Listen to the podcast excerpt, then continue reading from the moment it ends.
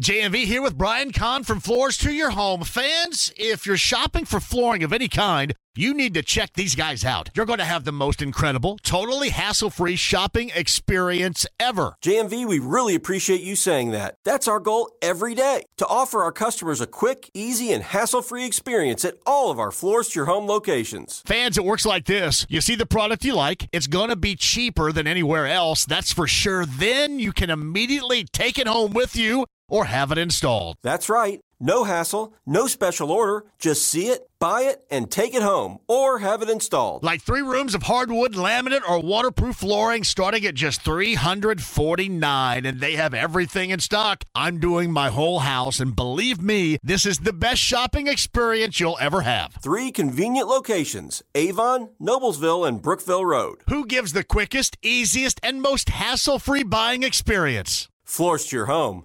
That's who. He is the voice of IU, and of course they got a game coming up tomorrow at noon at Lucas Oil Stadium, football-wise, against Louisville. Don Fisher joins us. Don, I'm going to bring you on here. Hagan asked Don the same question. I was about to say, you just asked Chris. Speaking of thousands of games, good grief.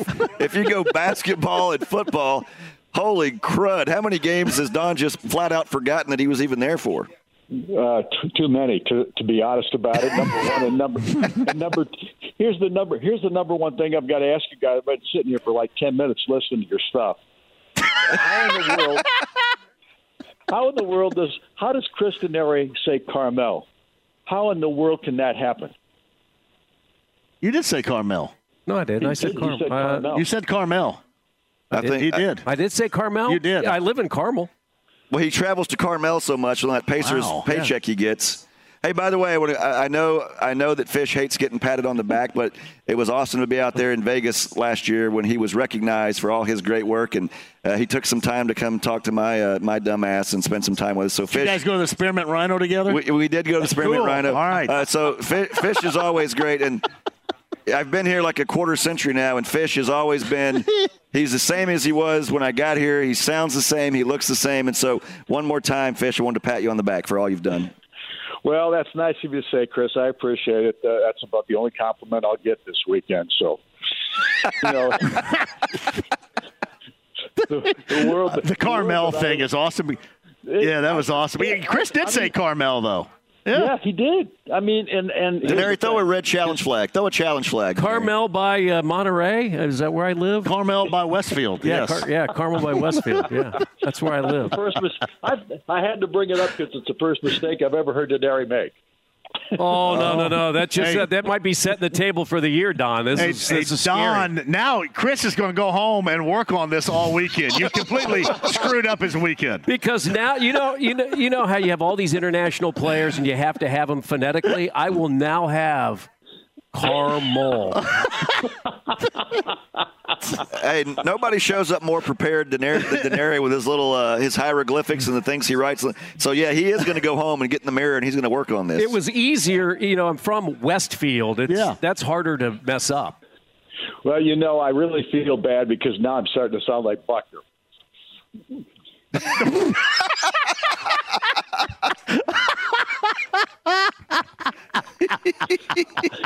Well, hey, Don, I think we just ought to go ahead and we got to end this right here.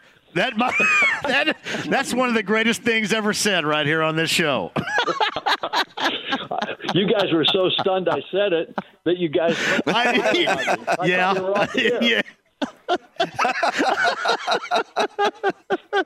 Oh man, that is awesome right there. It is.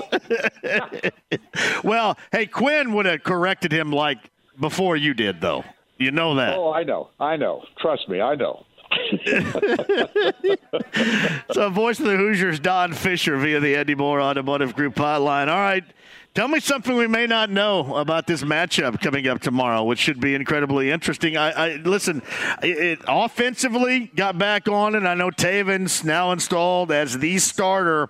Play off of that Indiana State game with this matchup with Jeff Brom's Cardinals coming up tomorrow. Well, I'm looking forward to it, and I'll tell you guys why. I'm looking forward to it because I think this game is going to tell us a whole lot about this Indiana football team. The thing that stood out in game 1 was the defensive play I thought the defense, again, looked really good last week, excepting for what Tom Allen thought was a letdown in the second quarter when they drove down the field for the only real yardage that they had in the higher talking about Indiana State now, had in the entire ball game. But other than that, I think the defense has really stood out at this point. And I think the offense found itself a little bit last week. I thought Taven was terrific, even though Sorsby played as well, and I didn't think he did a bad at all. But I think Taven Jackson really showed himself last week. And, he's a redshirt freshman. He's going to make mistakes. But you got to go with one guy. And Tom Allen's decided to do that, which I'm applauding him for, because he certainly gave both of them ample opportunity to show themselves. And now we'll see what's going to transpire, because this Louisville team is really good, and they're really athletic, and they're really fast. I don't think they're quite as big as Indiana, but it'll be a challenge for IU. Obviously, the Hoosiers go into the game a 10-point underdog or something in that neighborhood, from what I've heard. And I think this is going to tell this. I think this is going to tell the Hoosier Nation a lot about this football team and just how they perform and what kind of a game it will be. I think it's going to be an exciting game, and I think Indiana will be in it all the way. The question is, can they finish? Fish, so much of sports is physical, but a lot of it is mental too. And knowing that you're the guy and going out there as the quarterback, obviously a confident young man and his abilities, but just knowing like, hey, you're the guy, go out there and lead this team. How important do you think that is? I think it's huge, and I think that's the one thing. Listening to Taven in the press conference on Monday, talk to the media and get a lot of questions from them. The thing that he said and there were two things that he said that really impressed me, but the one involving his confidence level is huge. He is a competent kid. He believes in himself. He believes he can get the job done. He carries himself like a quarterback. You'd like to see a quarterback lead. I think he does a great job in that vein as well. And I think he showed poise on the football field. So I think that's a huge aspect of this thing. And he's going to have to grow. He's going to make mistakes. Those things are going to happen. But can they do it with the team? The team now becomes the most important thing. And if he can go out there and maintain that team aspect and the we scenario rather than the I, then I think that's going to benefit him greatly, and I think it'll benefit this program tremendously. So Don Fisher, voice of the Hoosiers, IU Louisville, coming up tomorrow. He's joining us via the Eddie Moore Automotive Group hotline. I guess I don't know a great deal regarding Louisville, what they bring to the table defensively. From what you've gathered, what does Jeff Brohm have in your number one down there defensively with that Cardinal team IU gets tomorrow afternoon? Well, I think that's something else we'll find out. I think the first ball game, they didn't do a very good job of holding on to Georgia Tech early in the second quarter. I think Georgia Tech outscored them by 15. They were leading at halftime by 15 points. In the second half, they kind of shut Georgia Tech down. It was a close ball game at the end, but nevertheless, they were able to come out on the winning side of it. They had a couple of injuries to defensive backfield guys, a couple of key players at safety and corner. I think maybe one or two of those guys will be back for this ball game, so they'll be at full strength, I think, from a defensive standpoint if those two guys are ready to play. And without doubt, they are really quick and athletic. I don't know that they're as big as Indiana, and I don't know that their offensive line is as physical as some of the lines that Indiana's played against before or up till this point. Obviously, Indiana State wasn't a physical one, but certainly Ohio State was. I'm not sure what we're going to see defensively from them, but I think they're a good defense, and they certainly have that athleticism and speed that I talked about earlier. So right now, I think, like I said before, I think this is a game that's going to tell us a lot about this Indiana football team, and I'm excited about doing it. I really am. It's going to be a fun game. A cool matchup when you think about IU getting together with Louisville, two schools so close together and doing it here in town. And the one thing you can, if you're IU, you can prepare. You haven't seen this team, but you know what Jeff Brohm likes to do offensively. And, different personnel down there, but he's not going to change his stripes just because he went down the road a little bit. No, and he's got Jack Plummer, who was at Purdue for 3 years and then went to California for a year, and now he transferred back to play with Brohm again. So he certainly knows the system, and he's a good quarterback. Is he a superstar? I don't know that. I don't think he is. I think he's one of those guys that's probably a pretty good game manager, but he's already thrown 3 interceptions in 2 ball games. So He's had his issues at times, and the one thing that I think Indiana can take advantage of is if he's going to make some mistakes out there, Indiana can capitalize. And I think the turnovers might be really huge in this ball game. And that when you say turnovers, you're always talking about, well, we got to be pretty careful because we got a redshirt freshman at quarterback, and he can't make those kinds of mistakes because they could kill you. Don, it'll be a different environment for everybody involved, the fans, the players, for you playing at Lucas Oil Stadium instead of down at Memorial Stadium. How important is a day having IU in Indianapolis playing Louisville for Tom Allen's program and for the university at large? Well, I think the biggest thing about it, Chris, is the fact that they're playing in Indianapolis where a tremendous number of alumni live. It's an opportunity for Indiana fans or Indianapolis fans to see this team in action. A lot of people that maybe don't get to go to a lot of football games down in Bloomington have an opportunity to see them here at Lucas Oil. And I think it's a great thing for the players themselves. These guys are all going to be playing on an NFL field. Now, that's the interesting thing. Taven Jackson's making his fourth appearance at Lucas Oil Stadium because he was with a high school football team that won two state championships and got to another final. So he's going to be used to it. But the rest of these guys, this is probably a first-time opportunity for most of them to play in an NFL facility. Hey, Fish and Denary, both of you, I got a nerd question to ask because we're in the business. Denary, you do TV, but you did a lot of radio. Fish, you do radio. You've done a lot of TV. Does that change your approach, how quickly you react? I'll start with you, Denary. How do you present yourself? Do you try to talk less on TV, more on radio? What is your philosophy? Then I want to hear what Fish says. I mean, definitely less on television. You have a picture. I think the hardest thing for me, and still all these years that I've done TV, it's how much do you talk? Are you talking too much? Are you talking too little? Because when you're somebody like Fish that's done it for 50 years, I mean, he paints the picture, right? Because you don't have the video. You are relying on Don. You're relying on Mark Boyle to paint that picture. On TV, you've got the picture. I don't prepare, honestly, any differently from a preparation standpoint, but from a mindset standpoint, it's definitely different. What about you, Fish? Yeah, I agree with Chris totally in the sense that I prepare exactly the same way for a television broadcast as I do for a radio broadcast. But the difference is obviously you've got the picture right there for the fans to watch when you're doing on television. And I always felt like you let the color man be the star because that's exactly what you'd like to see. And you have if you've got a good one, and I had a bunch of them when I was doing the Colts games at preseason. Where I really enjoyed working with these guys. And Todd Blackledge's the first guy I ever worked with when I was doing the Colts preseason games back in, I think it was 95. He was tremendous to help me from a television standpoint because I didn't know a daggone thing about TV at the time. And I needed somebody that had been there, done that, had the T-shirt, so to speak, to help me out. And he was tremendous in that vein. But I always think on television, the color analyst is certainly the star of the show.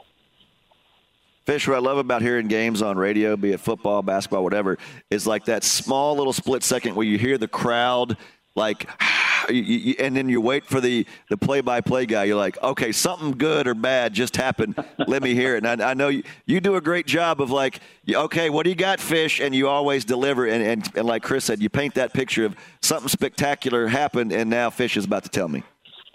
Well, one of the things that I learned very early on was the crowd noise was hugely important. First, I think the first couple of games I ever did, we didn't have a crowd mic. And so I was literally in a high school upper deck classroom doing the play-by-play.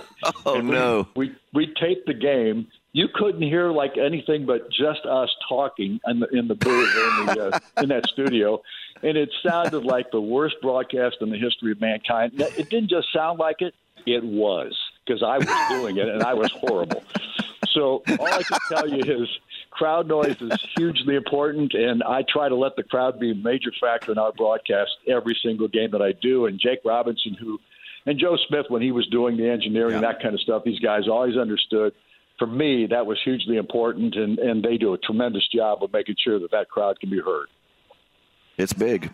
Hey, Don, what's the expected crowd tomorrow? You know what? I haven't even asked anybody. I think a couple of weeks ago, somebody told me that they were having problems with the ticket sales. So I don't know what the number is going to be. Yeah. Hopefully it's going to be as much as we saw in Bloomington the last couple of weeks, because, and certainly the first ball game, you had a lot of Ohio State fans there, but last week, probably 30,000. I don't know what they announced as the official attendance figure, but I've been able to gauge over the years a little bit better than I used to as far as how big the crowd was. And I'm not sure we had more than 30,000 for the second game against Indiana State, but hopefully there's at least that many fans there on Saturday, if it's not more. And I'm sure Louisville is going to bring a pretty good crowd themselves. Yeah. I actually saw where they were that motivated enough, I guess, to load some students up on a bus and make sure they brought some bus loads of kids up here. That was probably a good idea. Yeah, absolutely. I think Louisville follows football pretty well down there. I think their football program over the last, 25 years or so has been pretty solid. They've had some interesting coaches there during that time period. But there's no question their football program has gotten a lot better over the years, and it's certainly solid right now. And Jeff Brohm being there, he's going to make it special for those people because that's his hometown. I know, Fish, you got to take one game at a time, and one game doesn't make a season. But how critical do you think this game is for IU in the short term and long term? Well, I think just based on, like I said at kind of the beginning here, I just think it's a huge game to find out where Indiana's at right now. It's going to tell us how good this – I think it will tell us a little bit more about the defense, but I think it's going to tell us even more about the offense. Can Indiana handle what Louisville is going to throw at them from a speed standpoint? Because I think they're going to come after Taven Jackson. I don't think there's any doubt. I think every ball club's going to test him as early as they possibly can in ball games because he's a redshirt freshman. So I think it's going to tell us a lot in that vein. But I think it's going to give us an indication, is this team better than we thought it was going to be? Because I don't think there were a lot of people, when you've got 24 transfer portal guys on your roster and 23 of those guys are factored into the top 50 on your squad, I think a lot of people thought, man, this is a rebuild. If it's not anything but a rebuild, how can you call it anything but a rebuild at this point? And yet we looked pretty doggone good defensively in that first ball game, like I said, certainly in the second game. And we're going to find out a lot more about this football team and this matchup coming up on Saturday, simply because Louisville is a really good ball club. Now, I know you probably don't have an answer for this because you probably don't care, but I'm going to ask anyway. Have you guys been told whether or not the roof or window will be open tomorrow? You're right. I don't have an answer for it. I was like, is Don okay? Wait a minute. And you don't care. I was waiting for you to add, and I don't care. Hey, but, press box will be the same. I don't, and I really don't care, but – honestly, yeah. I'd hope that they'd have the roof open. I think it's going to be a beautiful day. Yeah, I just didn't know. I know with what we hear about the limitations of being able to open the roof and the window on game days for the Colts is if it reaches 80 degrees anytime between like 1 and 3 or 4 o'clock, then that means it's going to be closed. And if it doesn't, that means it's going to be open. For whatever that's worth, and then you know if the sun's shining in at that time of day, which is going to be like for you guys there or IU there, it's going to be like a game day on a Sunday. The sun on the I guess it would be the northwest corner there of the sideline, the northwest sideline right there. The sun is packed on that the entire day. At least for the game. And I think that's why the Colts have always decided not to open it, because the sun is on their sideline the entire time. And I didn't know Peyton Manning was not a fan of that when he saw the initial outline there. Yeah, he hated that. Huh. He was on top of it really before anybody else. And, you know, you've seen that before with the Colts games when they have the sun there and the sun's beating down on their sideline. They have, like, some of the ball boys holding drywall above the players sitting on a bench right there, and they don't want that. They don't want that. I have no idea. And if they've been having issues with having it open and that kind of stuff, then my gut is they'll probably be closed. Yeah, you're probably right about that. Hey, you guys hitting our table tonight? No, I'm going down to Ellettsville to see my son's football team and see if they can't finally get a win after losing the last three. All right. That's Ellettsville with the red turf tonight. You better take your sunglasses for that one. Hey, Fish, are you going to the Carmel game later? I'm heading back to Carmel in a few minutes. I hope you don't have to live with that too long, Chris. I'm sorry, buddy. All right. Thanks, Fish. Yeah, you just wait until Quinn brings that up in the first game they broadcast, all right? You wait. All right, buddy. You have a great call tomorrow. We'll be listening. Thanks, Don. Thank you, guys. Appreciate it. Whether it's audiobooks or all-time greatest hits, long live listening to your favorites. Learn more about Kisqali Ribocyclib 200 milligrams at KISQALI.com and talk to your doctor to see if Kisqali is right for you. Mike Wells is on here. So Hagen had picked out Silk and Freak Me for your slow jam reentry, and evidently you hung up. Man, can we get that cue back up? I mean, yes. What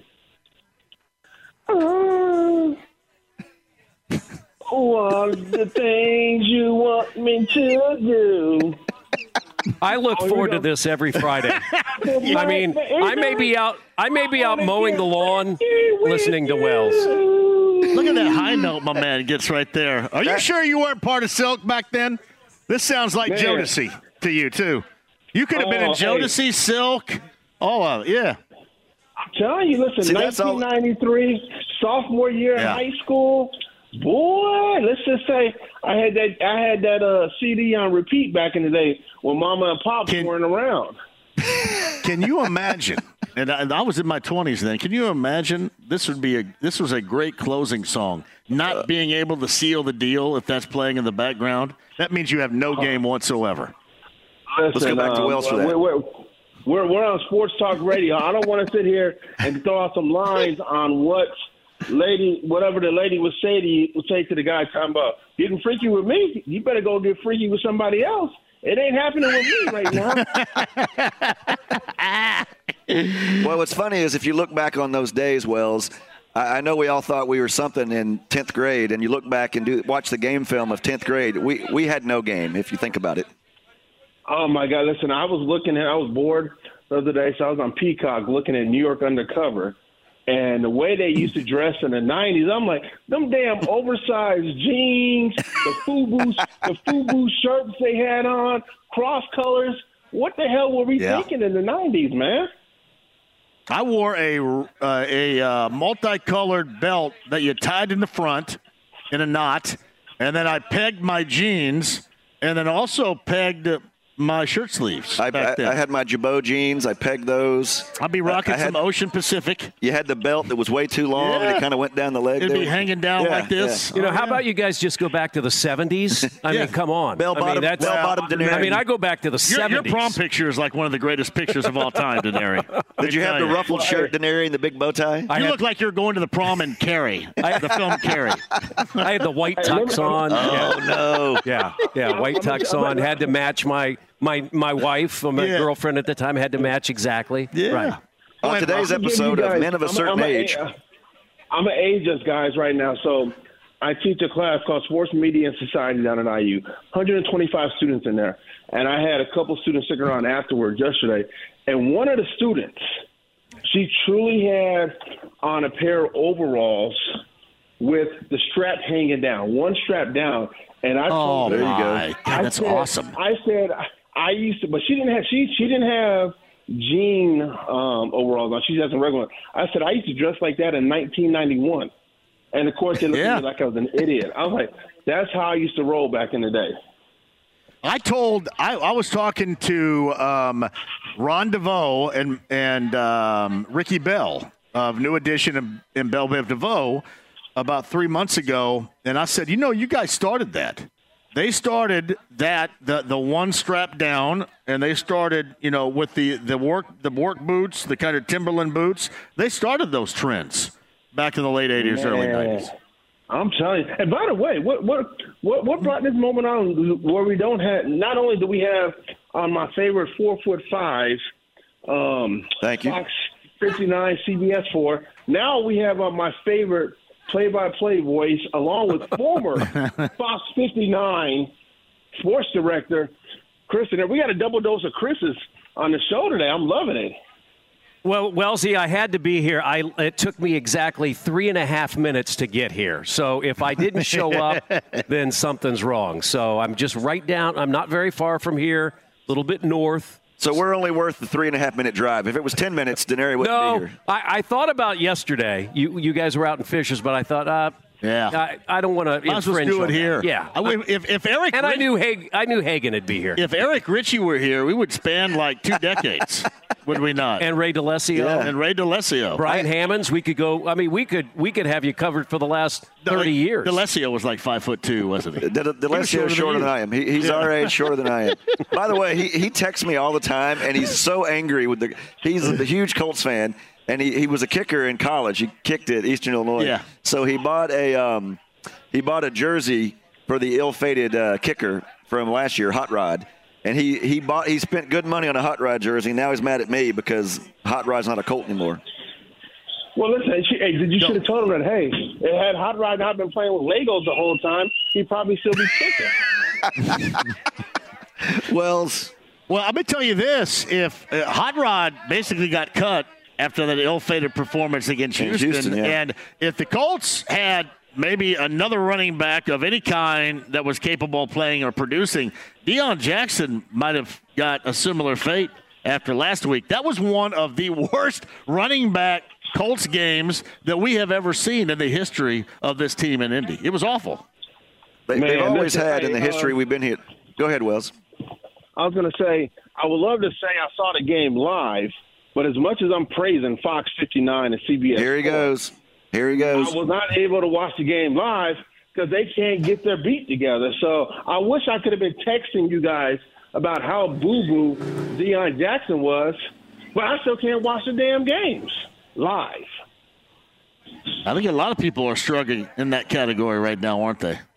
Fox Sports app, though, you can do it. You can. Yeah. Well, I watch it with an antenna on you want to read my commercial I had to do? Yeah.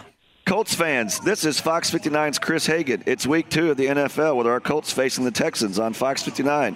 But if you're a DirecTV customer, you're out of luck. Please continue to call 855-MY-FOX-59 now. That's 855-MY-FOX-59 now.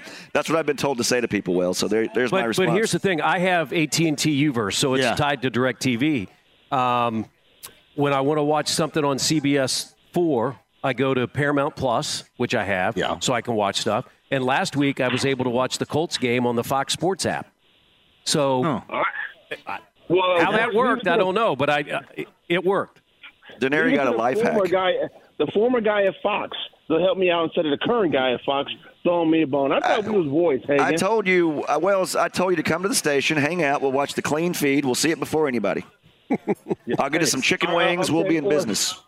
Or how about you just give me – if I weren't going to Ohio for my son's soccer tournament this weekend, I'd tell you to give me the keys to your place so I can come out and do it, because I know your ass is going down to Houston, not to watch some good football, but to get you some good barbecue.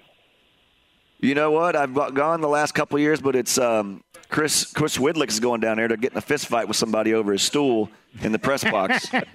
But you know, Widlick went to school – Widlick went to school at Texas, so they're going to go tomorrow night to the Texas-Wyoming game in Austin, and then they'll be at the Colts game on Sunday. Hey, Wells, I want to ask you this. And, hey, Wells, I'm curious, and you brought up, because people locally, and obviously you can listen to the game right here on Sunday, but if you have DirecTV, if you stream DirecTV, or if you have AT&T UVerse, you're not going to be able to see it, or you'll have to go to means in which Chris Denary just mentioned you have to go to. What do you think is an adequate reimbursement for not being able to watch going into Sunday, 2 Sundays of Colts football? I mean, what should we be asking? How should we be asking? What do we get in return for this? Because I haven't made the call yet, and I thought about it, Mike, on the way up here, you know, calling DirecTV or calling somebody and thinking, all right, so what do I get? Do I get, like, Hustler channel or a discount, or what do I get in return for this? Listen, Hagen, I know I'm teasing you about this, but put it like this, and JMV can co-sign on this. I have not had a certain other TV station for almost 4 years, and I've never mentioned that TV station on the air. But twice in a week span, I've talked about your station on the air. So that tells you I care about your station more than the other TV station of your favorite sports director in town. You know that? Well, Wells, as long as I'm your favorite 4'5" sportscaster, that's all that really matters to me. But who's I will tell you this: sports director in town. Who's he talking about? I don't know. Okay. Denari's my favorite sports director. Hagen, don't be lying 2 days before Sunday, bro.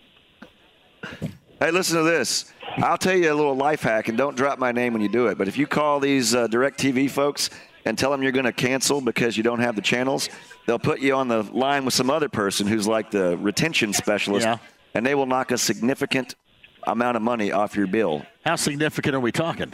We're talking close to a hundo a month. Really? For the next year. So I called.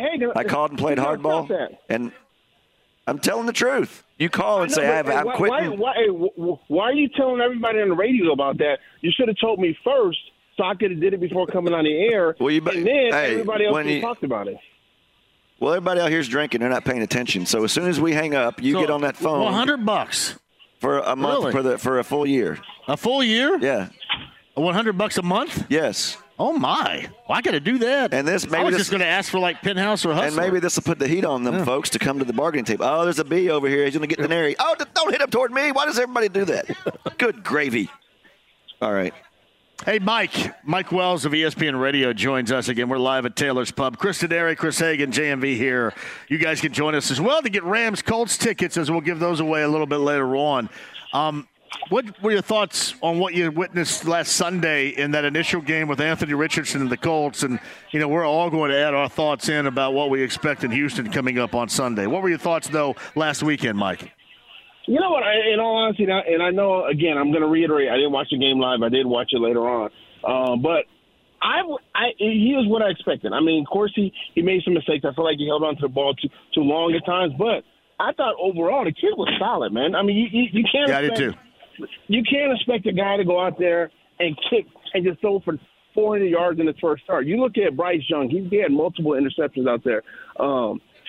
C.J. Stroud was not – anything great. So mistakes are going to happen. People expecting players to go out and, you know, dominate from the get-go. That's just not going to happen like that. But I think, again, you saw his running ability. He does. Chuck McGowan did make a great point.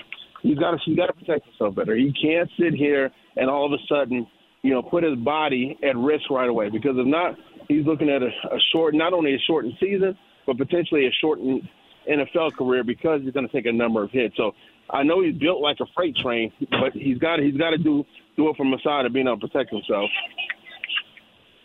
Hey, Wells, I was talking with Robert Smith, who'll be on the call for Fox in this game, and I asked him, I said, is it fair that two kids 21 years old are having the future of the franchise placed on their shoulders? And he said, it was funny. It was some real talk. He said, who cares if it's fair?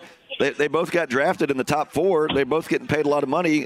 You got drafted there to come out there and play right away. So no sympathy from him as far as for Stroud and Richardson. But I'm agreeing with you that I think he handled everything great last week. He did have the ill-timed pick, you know, in the fourth quarter when it's money time and the game's on the line. But other than that, he went well beyond my expectations for a week one against a reigning division champ.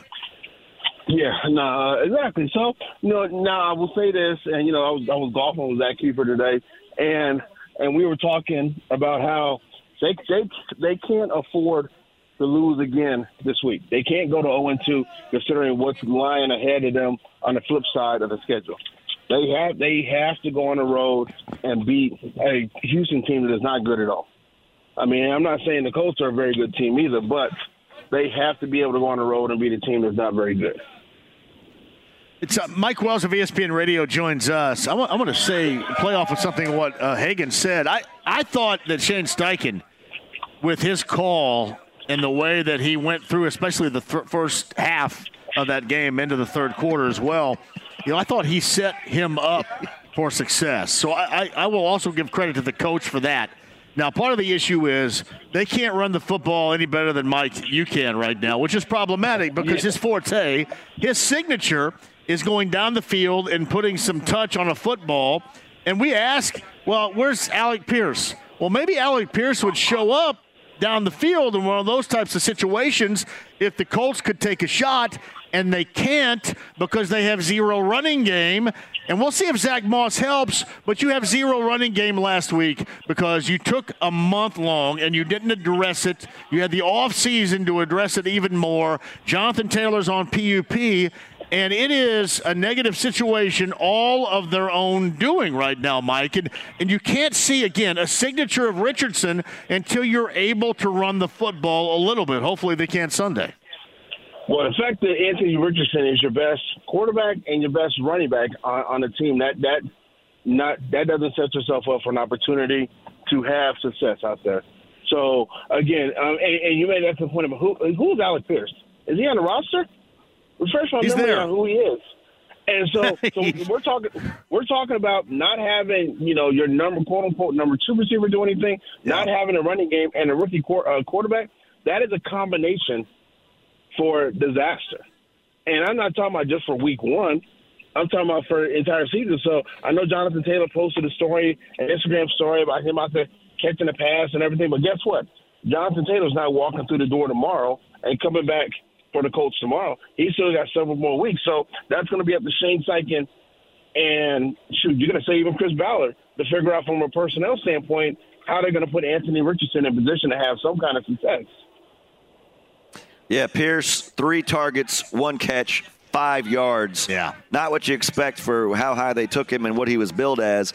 I was curious, you know, a younger quarterback's going to have his kind of security blanket. Early, it was Josh Downs, and then down the stretch, it was Michael Pittman Jr. And that's really important, isn't it, Wells, to establish a guy you can count on, especially when you're that young and maybe you get a little antsy in the pocket and you're thinking about tucking it and running, but having a guy you know is going to be there and make a play for you. Yeah, and by the way, I was wondering where my junior was too early on, but no, it was good to see him going. But you got to have that security blanket. You think about, you know, when Andrew Luck was here, he had Reggie Wayne. Reggie Wayne was going to be there for him, and then T.Y. Hilton developed that rookie season. You can't say Anthony Richardson has that guy. That guy is still waiting to come about. You hope what we saw in the second half with Michael Pittman Jr. is going to be a carryover going forward. That okay. Pittman says, I got to find a way to get open because I can't leave my QB standing in the pocket or my QB in a position of tucking the ball and running because that's not going to lead to any kind of success. You know, Wellesley, since you've got the Pacers connection here, I thought I would tie this together. I was watching Hagen's Sportscast the other night. Anthony Richardson was being interviewed. I closed my eyes, and honestly, I thought he sounds a lot like Benedict Matherin in the way that he addresses things. And then the other thing, I don't know if people know this. I learned this during the NBA draft, that Josh Downs and Ben Shepard played youth sports together in Sewanee, Georgia. Shepard was a really good football player. So I find it ironic that 2 top draft picks, one for the Colts, one for the Pacers, grew up together as kids, are now here playing as rookies, will play as rookies, in the NFL and the NBA. I think that's pretty cool. But to your point, I think Richardson, listening to him, he reminds me of Matherin. They're both about the same age, and they both are locked in with what they want to do. I love the maturity stamp. The Richardson for a kid that's so young, he comes across so mature. I mean, I know people are making a big deal on social media about him buying some headphones for his teammates and everything, but the kid's trying to embrace the role of being the franchise guy.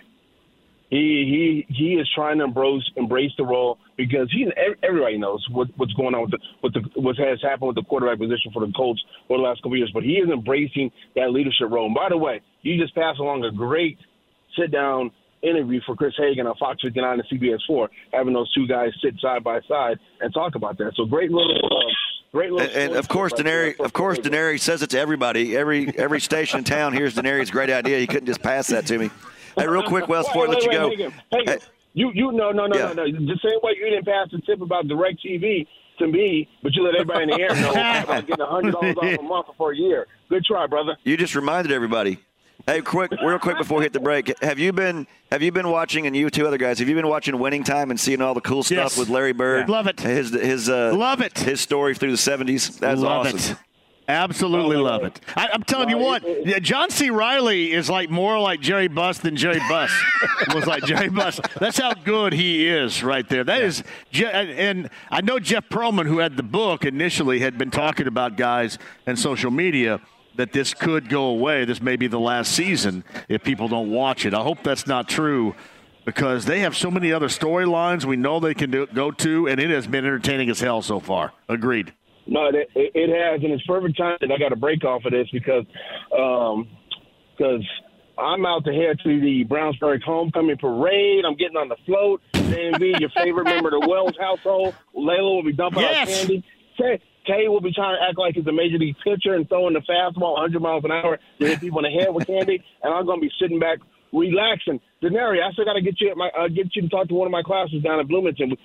We haven't been able to link up yet. Hagen did a hell of a job over the summer when I did some high school students, so I need you to come in and do an even better job than what Hagen did.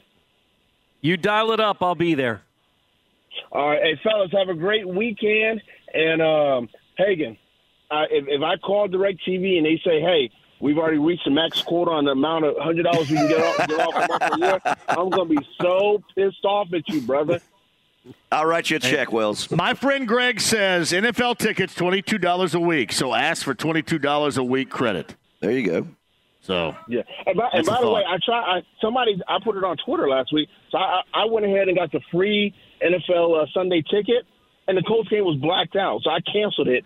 I canceled my 7-day trial by 10 p.m. Yeah, I'm that damn cheap. I did that. All right, man. Get to your parade over in Brownsburg. All right, fellas. Y'all be good. Have a great weekend, guys. Whether it's audiobooks or all-time greatest hits, long live listening to your favorites. Learn more about Kisqali Ribocyclib 200 milligrams at KISQALI.com and talk to your doctor to see if Kisqali is right for you. But on the Eddie Moore Automotive Group hotline from Gold and Black Illustrated. I wanted to make sure I got started out and got our collegiate football understood and ready to go. Tom Deanhart of Gold and Black Illustrated joins us to start this Friday's show via the Andy Moore Automotive Group hotline. Hey, Tommy D, we talked about this leading up to VaTech. I was extremely impressed. If you were going to tell me that you've got that environment at Lane Field, and then you're going to have to start, get a lead, and then stop, and then rejoin that game basically 6 or 7 hours later, and Purdue would pull away and win, I would have said that was a good win anyway, but the way they did that I thought was even more impressive. What about you? Yeah, you're right. I mean, Ron Walters talked about that this week, John. Overcoming adversity, right? And the adversity started the week before when they lost the tough game at home to Fresno State. Said there could have been finger-pointing after that game. There wasn't. And you have to go on the road. You talked about Lane Stadium, a tough environment. You blow a 17-0 lead. You have to endure that long rain delay, and you still come out and find a way to win it. Says a lot. Now, Virginia Tech's not the best team in the world, but still, John, to overcome all that when you had every excuse in the world to lose has to be a nice next step for this program entering tomorrow night's big game at home against Syracuse. Hey, we remember what happened a year ago. A little bit of a hangover from that Syracuse game still from a year ago. Give me some what we know, I think, offensively especially, the differences, and on the sideline, the differences for the Boilermakers. But give me some of the similarities from what we had witnessed a year ago compared to what we may see at Ross-Ade coming up tomorrow night. Offensively, we were just starting to get a peek of Devin Mockley this time last year. And right now, I really think he's the straw that stirs the drink on this offense. No offense to Hudson Card, the quarterback from Texas. They got to get Mockley going every Saturday if they want to win, I think. He's just unique. You can't really teach what he's got. There's nothing really physically impressive about the guy, but he has that knack to find those creases, hit those seams, and he dies hard, I like to say, and runs like it's his last run every time he has the ball. And when he's going, obviously that opens up everything else for that offense. But I will say this, too. If Purdue's going to be good teams, they got to get Deion Burks more involved. Number 4, their best receiver, their best big play guy, only had one catch last week. They got to figure out a way to get him the ball, even if defenses are trying to take him away. Maccabee has had some good moments and then maybe some some not so good moments so far production-wise. What's been the reason there? And then how can you get those guys, I guess in general what you just said, how can you get those guys a little more proactively involved in an offense where it's going to be necessary as you move forward and these games get even tougher? I think what helps Devin is if he's active, if he gets lathered up, so to speak. If he's getting carries, he gets better and better, I think. And the offensive line, I thought, took a little next small step last week, too. Got a little bit more of a consistent push. That helped Devin Monkeby's production. And, you know, as far as Deion Burks goes, you know, you got to go to page, 10, 11, 12 to page 30 in your playbook and find ways to get him on jet sweeps, just throw him quick passes out in space. If they're not going to let you throw it to him deep, just get it to him underneath coverage or get it to him behind the line of scrimmage. Just hand it off to him to let him try to use that speed and that strength to make plays that we saw, that he really displayed against Fresno State in the opener. It's Tom Dienhard, Golden Black Illustrated. You get the Boilers and Syracuse coming up tomorrow night. It's one on the schedule for the Big Ten. Of course, IU Louisville at noon at Lucas Oil Stadium in downtown Indianapolis. I always enjoyed the nighttime games at Ross Aid. I don't know if you've run a check on how well the Boilers normally play. I mean, and considering what they did to Ohio State years ago, that's probably at the top of the list. But how does that thing turn out, normally speaking, when the Boilers have that West Lafayette nighttime affair like they're going to have tomorrow night? The fans love it. You know that they got all day to get lubed up. The weather's supposed to be good. The PBR and hams is going to be flowing. And then the Natty Light is flowing good here in West Lafayette all day tomorrow. So, yeah, hopefully the team can feed off. But, the stadium's been renovated. This will be first of two night games in a row, of course. Next Friday night, they've got Wisconsin on FS1 for a Big Ten opener. So this will be two night games in a row for the fans here. And, again, everybody likes it just because you have more of a big lead into the game for you to have some fun out in those parking lots. All right. You mentioned Hudson Card a little bit earlier. What's been your impression through 2 weeks of the Card era offensively under center for Ryan Walters and that Boilermaker team? Pretty good. No turnovers for Purdue at all on offense in two games. One of just two Big Ten teams with no turnovers so far. One of 9 in the nation. Makes all the throws. And you know what? Last week we saw him get more involved running the football with the RPOs. Reading the defense, reading that defensive end, deciding whether to hand it off or to keep it. I think he's going to have to get better and better at that, John. I think they're going to need his feet to give this offense another dimension. And again, we saw a little bit more of that last Saturday, and maybe we'll see more on Saturday night. He's a good kid who seemingly checks all the boxes, and so far so good through the first 2 weeks. I think most fans have been very pleased with how Hudson Card's performed.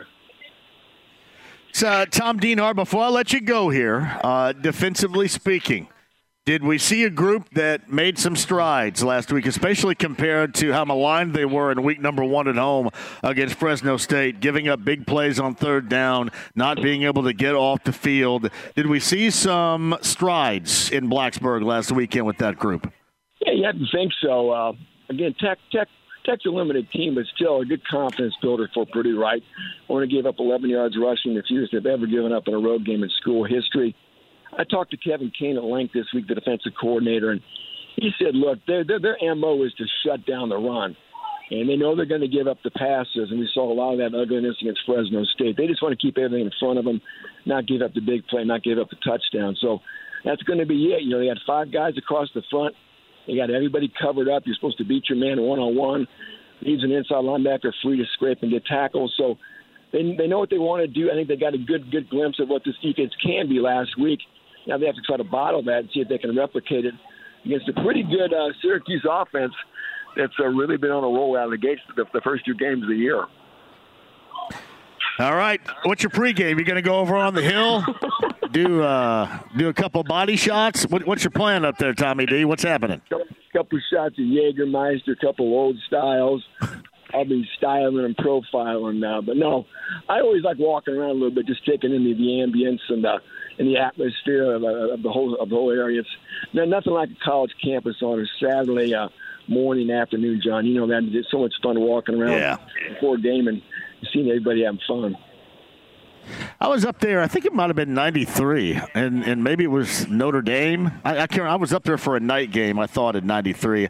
And I say I think because my memory is a little shaky because I was hanging out with a friend of mine who was a member of the Skull House down there. And I think they dared me to scale the flagpole. I have no idea why I did that, and I ended up doing that. And I think like only one of the five I was with ended up going to jail that night. So all in all, it was a pretty good number, pretty good productive evening in West Lafayette. Fun. Hey, you like this? Tim Stratton's coming back, number 89. I talked to Tim yesterday. He's fired up, man. Tim's an all-time favorite. Had a lot of fun talking to him about that Michigan game in 2000 when he lost his helmet. Was there crowd surfing, climbing the goalpost. And just a lot of fun. He's one of the more fun-loving former Boilermakers, and he gets in town tomorrow, and he's pretty fired up. You know, it's funny. I can't – one of my memories, when I hear his name, it always seems like it's being said by Pete Quinn. Pete Quinn may have said his name during his time in West Lafayette on the Boilermaker Radio Network more than anybody, including Drew Brees, anybody, I think. I mean, everybody, like you mentioned, was a huge fan. I think Pete was an incredibly large fan back in the day. So caught a lot of passes. He was fun. Mike Allstott was back for the Fresno State game, so it's always kind of fun to catch up when those old-timers roll back to campus and relive some of their glory days. Tommy D, Golden Black Illustrated, got Purdue and Syracuse coming up tomorrow up at Ross-Ade Stadium. Again, that's a night game. You can check that out. Tommy, I appreciate you as always. Have a great day coming up tomorrow, and we'll check in again soon. Always love it, John. Be good, my friend.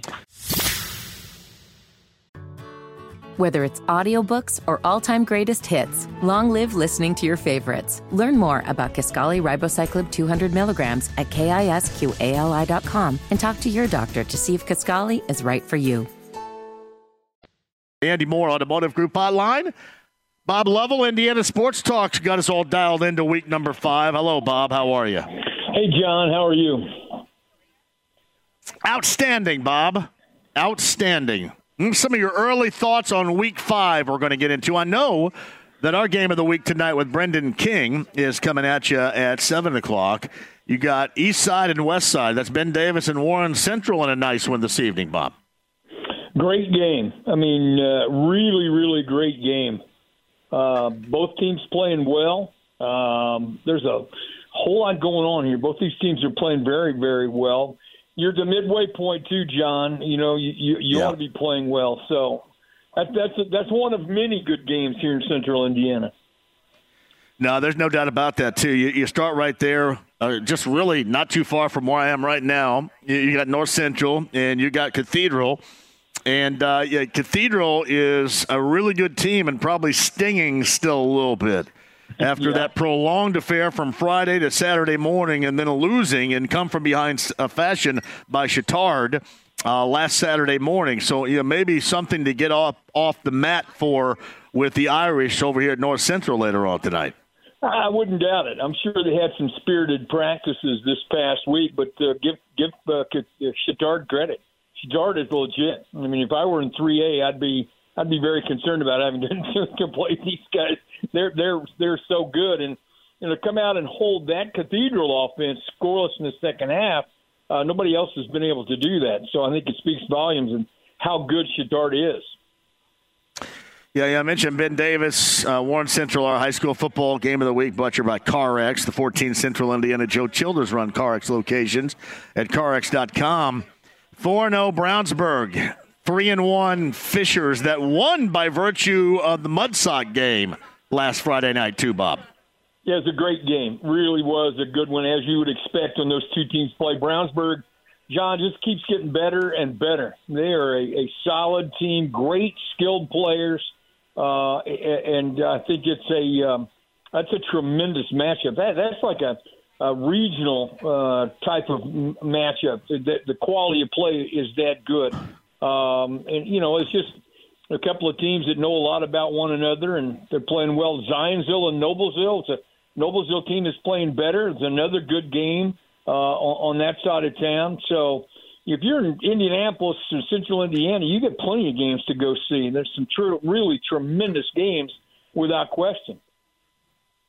So Bob Lovell, Indiana Sports Talk's got you covered with all the finals and the conversations coming up later on tonight. And then a recap, I'm sure, tomorrow night, the college football Saturday schedule, which includes IU, Lucas Oil Stadium against Louisville coming up at noon tomorrow. One final look in 6A, 4-0 versus 4-0.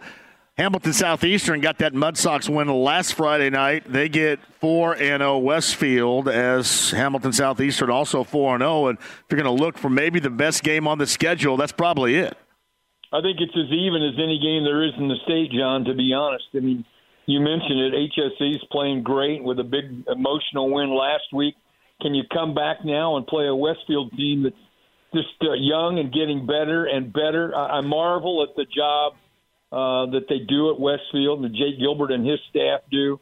They just keep reloading and playing high-caliber football. So, yeah, that's a good call. That's a really good game. I'm partial, obviously, to Plainfield and Greenwood tonight. Greenwood. So, yeah, I'm a Quaker through and through. Always will be. Well, you mentioned, too, I mean, Greenwood 3-1, Plainfield 4-0 on the season, and you're talking about 5A. And rarely are they ever the team that are shadowing in and around Bloomington. But I'm trying not to get stung by a yellow jacket, right? Watch me here via the Lounge YouTube Live. Watch the host of this show get stung by a yellow jacket live on the air. You know, nothing pisses me off more than getting stung, too. I'll cuss if I get stung. You have your EpiPen with you? Make sure you have an EpiPen just in case. Man, I freaking hate yellow jackets, man. Those things are such a pain in the ass. And this is the one drawback in Central Indiana this time of year. Man, these things, if whatever you're doing, if you wash your hair and use shampoo, if you spray on cologne, if you slap some deodorant on, they're attracted to all that crap. I hate them. Absolutely hate them. But anyway, where I was going with Bloomington North, normally some of those things. Yeah, well, I smell really good all the time, so obviously I attract everything, including yellow jackets. Normally in Monroe County, Bloomington North is overshadowed by Bloomington South. Right. Bloomington North in 5A, which I think because there is such a lack of teams, I would guess, it gives a lot of teams a legitimate opportunity that maybe 6A, maybe even 4A wouldn't give them right here. Bloomington North kind of stands out at 4-0 as one of those teams, Bob. Well, I mean, they're number 3 in 5A, and you know they had obviously, you know, you got the big battle, you know, crosstown battle. And last week, I agree with what you said. Yeah, I agree with you. But it's amazing, you know, the Bloomington. You know, here you have, you know, one city. Two great programs ranked in the top 15 of their respective classes because they're turning out. I mean, they do a great job in the summer. The coaches work well together. They have great players. There's a lot going on. And you talk about one of the best games in the state. That's a good one. There's no question at all about that. All right, 4A, obviously East Central, the top of that list. Kokomo's right there. You go down south. That's where you really start talking about Southern Indiana teams once you get to 4A, whether we're talking about Wrights or Memorial. Right. How about Greenfield Central's got Shelbyville, 3-1, 4-0, coming up later on tonight as well. I'm just about to get pissed. I'm going to kill the hell out of this damn yellow jacket right here. God dang it. Don't send it my way. What is this? You go up north, too. Unbelievable. Battles tonight. John, you're talking about 4A. The Northwood-Warsaw game is a big one. Roncalli Garin is a really good game. And also, I think that if you look at it realistically, you know, Wrights and Evansville Central. Wrights is really good. I mean, Wrights is really good, as is Evansville Memorial. Memorial's playing Harrison, so playing well, playing really good. New Powell, Pendleton Heights, I think, is a really, really good ball game, without question. All right, Garin and Roncalli later on tonight. Not a prototypical start at 2-2 for the Royals. Garin Catholic at 4-0 right now. I think that's a Garin coming up later on tonight. And then number 1 in 3A is obviously Chittard. There have been few teams, I think, that have played as well as that team has out of the gate. Well, West Lafayette's pretty good, but a lot of talk about Heritage Hills. They got a big matchup with North Posey. down south, but Shedard is just Shedard's in a different category. Quite frankly, they're really good. All right, one final thing I wanted to ask you, and you may not have enough information where you want to comment, but I did want to bring it up because you got the news stations here locally, TV wise, talking about Don Carlisle and his situation over at Ben Davis. I don't know anything about it. I have no inside information whatsoever. But Bob, what I do have, friends for 20 plus years that I know and incredibly trust and tell me that this is nothing like, and again, the allegations are that he punched a kid in PE class over at Ben Davis. Of course, we're talking about the defending champs in basketball and their fantastic coach.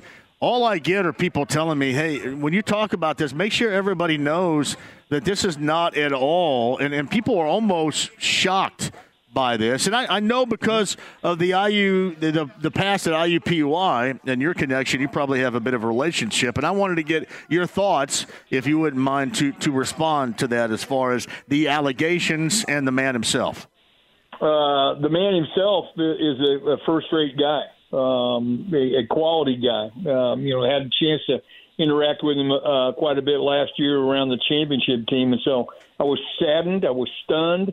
Again, I think we all need to just reserve judgment and let the process, as much as I hate the term, let the process play out. And I'm hopeful that something good comes from this. I'm hopeful that everyone doesn't rush to judgment. I'm also hopeful that everyone gets a fair hearing, the young man involved and Coach Carlisle. So I would urge caution on the part of everybody, but this was stunning. It was absolutely stunning to read about it and hear about it, and it seemed so totally out of character. And so I, like you, John, I'm just cautious about what I say and certainly hopeful that it has a good resolution for everybody involved. Well, I haven't even brought this up. And like, I play basketball with a lot of different folks, and some of which that I play basketball with for 20-plus years that I call really good and close friends. And when I hear that from them, especially, former teammates and friends of his, I just kind of felt compelled in asking you because I haven't heard anybody that's ever said one bad thing about Don Carlisle. I agree with that. Yeah, I'm right there with you. And that's why it was so saddening and so stunning to read about it. And you talk about something that you're thinking, are you sure you got the right guy here? So, I have faith in everybody involved and that the process will play itself out and that there will be hopefully a positive resolution for everybody involved. And I'm not sure if that's possible, but, hopefully everyone – again, doesn't rush to a judgment on either side, and we let this play out fairly.